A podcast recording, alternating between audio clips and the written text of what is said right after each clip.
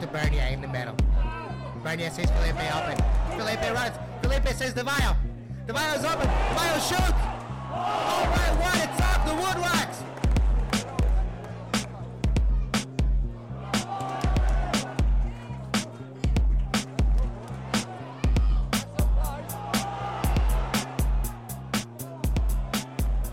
Good day, good night, and welcome to a brand new edition of Off the Woodworkx. And today on the show, you know what day it is? Well, yeah, today's Saturday, but you know what yesterday was? Well, yes, yesterday was January 23rd. Yes, it was a Friday. But on top of that, it was the first day of training camp for the Montreal Impact. Woohoo! Season has begun, baby. And you know what, baby? Very interesting first day, and today on the show, it's a very quick show.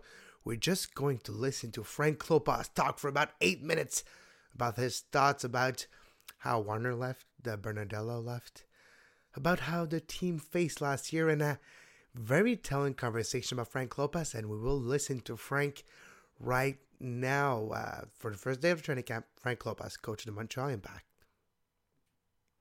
No, I mean, I was excited last year. I'm excited now. Nothing changes. I mean, I think I came in last year very positive. I believed in the group. I know that the team was pretty much set already, so it was a little bit different, you know, because I went into it and we worked very hard with the group we had. And, you know, I think obviously along the way we lost a couple players that I think we didn't add, and I think that hurt the team a little bit. So... I was very optimistic then. I'm very optimistic now. I think in the end of the season we had to evaluate the needs of the team and how we needed to improve. And I think we had a plan that in place that we presented the owner. We talked about it, strengthening the spine of the team. And then I think we went out and we've done that with the additions in the back line, in the midfield. Obviously, we're not all there yet. We're not finished because when you look at our front line, you have... one very good forward that knows the league really well in Jack, but then the rest of the players are young players. So that's still an area that we need to add, another important piece. And we're working very hard to do so. And I have the confidence that I think we'll be able to do it before the first game, the Champions League game against Pachuca. Jack Mack was telling us that he was ready to take the role of the main forward. And he thought he could do it, could play. Don't you feel that he can do it and that you really need a powerful forward, a DP or someone that can really make a difference, or Jack can do it? Or? No, I believe Jack can do it, but you can't have only one forward in the team in a long season. I mean, you look at every other team in the league. You look at LA, you look at Seattle, you look at those teams. I mean, you can't just rely on one guy. It's a long season. You need to have 3 or 4 guys, I think, that are able to score goals, are going to be dangerous. So I have all the confidence in Jack, but we need to also... make the team stronger and better. And right now, when I look at our front group, we don't have the depth that I feel comfortable going into the season, and it's only normal. And Jack knows that, and it's all about creating competition in every spot. So I think for me, we need to add another important piece, and the club knows that, and we're working very hard to do so. Usually a team has 6 weeks to prepare. There are only 4 weeks before the first game, a crucial game in Champions League. What will you do differently? It's a little bit difficult with this league, you know, how you can't start early, you have to finish. The rules, even for me that I've been for a long time, it's hard to comprehend, you know, because I was in Europe and you have not even 4 weeks to the off season. The thing that we did is that. With our fitness trainer, Paolo Pacione, we monitored the guys.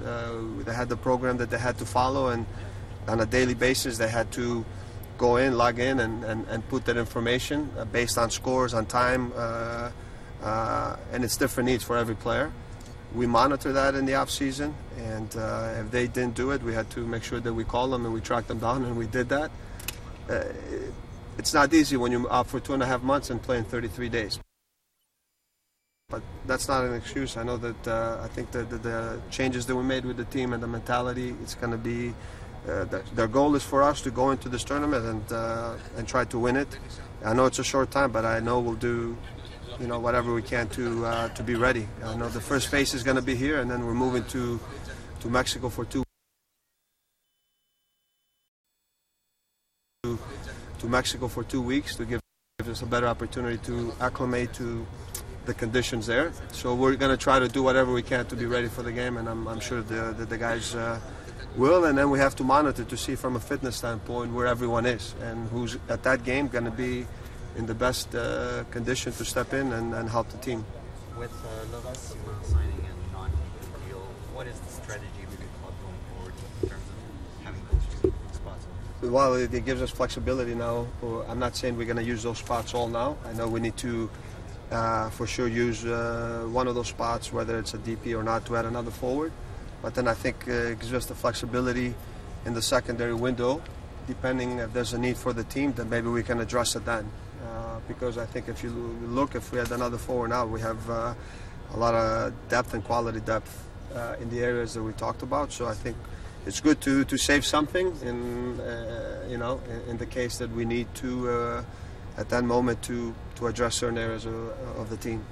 Well, last year the team struggled defensively, and now you've added a couple of good defenders. Are you more comfortable this year? I think it's very important how fast we can integrate the players. I think I feel very good with the signings. I think they're very good players, and but we have to now start to work and how fast we can integrate these guys. And I think it's a whole team effort. Everybody has to understand that we have to work very hard without the ball, stay compact as a team.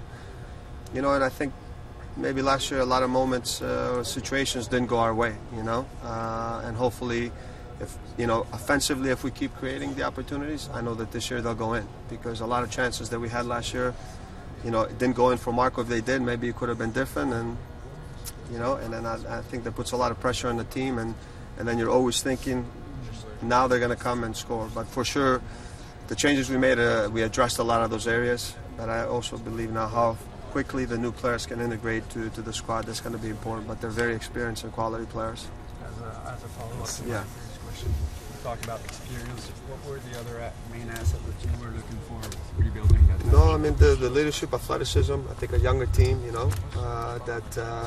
we can have a little bit more pace in the back, in the middle of the field. I think that's important, because I think, I think in the past when we did get cut off the field or when we pushed forward, I think in transition when you leave space behind, we weren't as fast as a team. That I would like to have been. So I think, look, I think the guys gave everything, but sometimes you make decisions and you hold the guys 1 year longer because they're guaranteed contracts. There's nothing you can do. So we needed to improve the team. I think we did that, and now we'll see.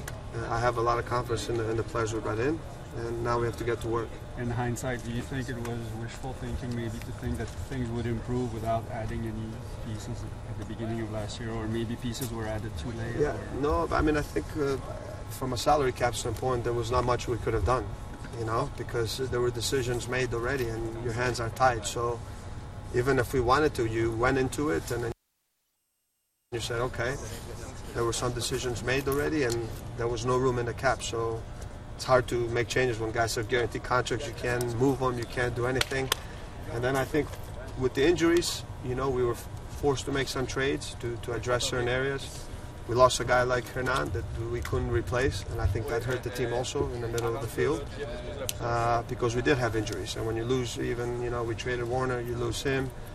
I think that took a toll, and I think when we were able to address very late. When we brought a guy like Piatti, we brought Duka. I think we helped the team a little bit going forward, but there's certain needs that we weren't able to address all the needs of the team. Is the threat of a labor or strike or something? I cannot talk. I don't know. I hope concern for you. I cannot. What's your listen, I think in time, I cannot speak about that or say anything, but. I hope that nothing like that happens. Very interesting comments by Frank Klopas. Let's just start with a couple of quotes that I remember. How he speak about Bernardello left and never being able to replace him, and how Warner left. I've been saying on this show and on Two Solitudes for a long time now how I believe the loss of Colin Warner, the trade of Colin Warner, the mistake of trading Colin Warner. Yes, I said the mistake of trading Colin Warner. Even though the supporters used Colin Warner as a scapegoat for the majority of his tenure with the Montreal Impact, I believe Colin Warner, and the numbers do back up my saying that Colin Warner was a really good asset for the Montreal Impact. And unfortunately, the day they traded him, the season went awry, and it never really went back to the right direction since that day anyways last year. So, Colin Warner, I think it was a big mistake trading him, and Klopas alluded to that just by his non-verbal attitude, the way he spoke about it, the way he was saying the words about it. Even Bernardello left. He was not happy with those trades. He was really not happy with the Warner trade. You can tell with his non-verbal in that interview and many other interviews he did last year. That was about the press scrum today at the Big O, first day of training camp again for the Montreal Impact. Stay tuned. Off the Woodworkx next week. We will have another show coming. This was a special show. I think it was a great day to mark the beginning of the training camp. And next week, another regular show of Off the Woodworkx, of the Two Solitudes, of the Five Rings podcast, of all the many different shows of Off the Woodworkx Studios. And until next time, have a great soccer.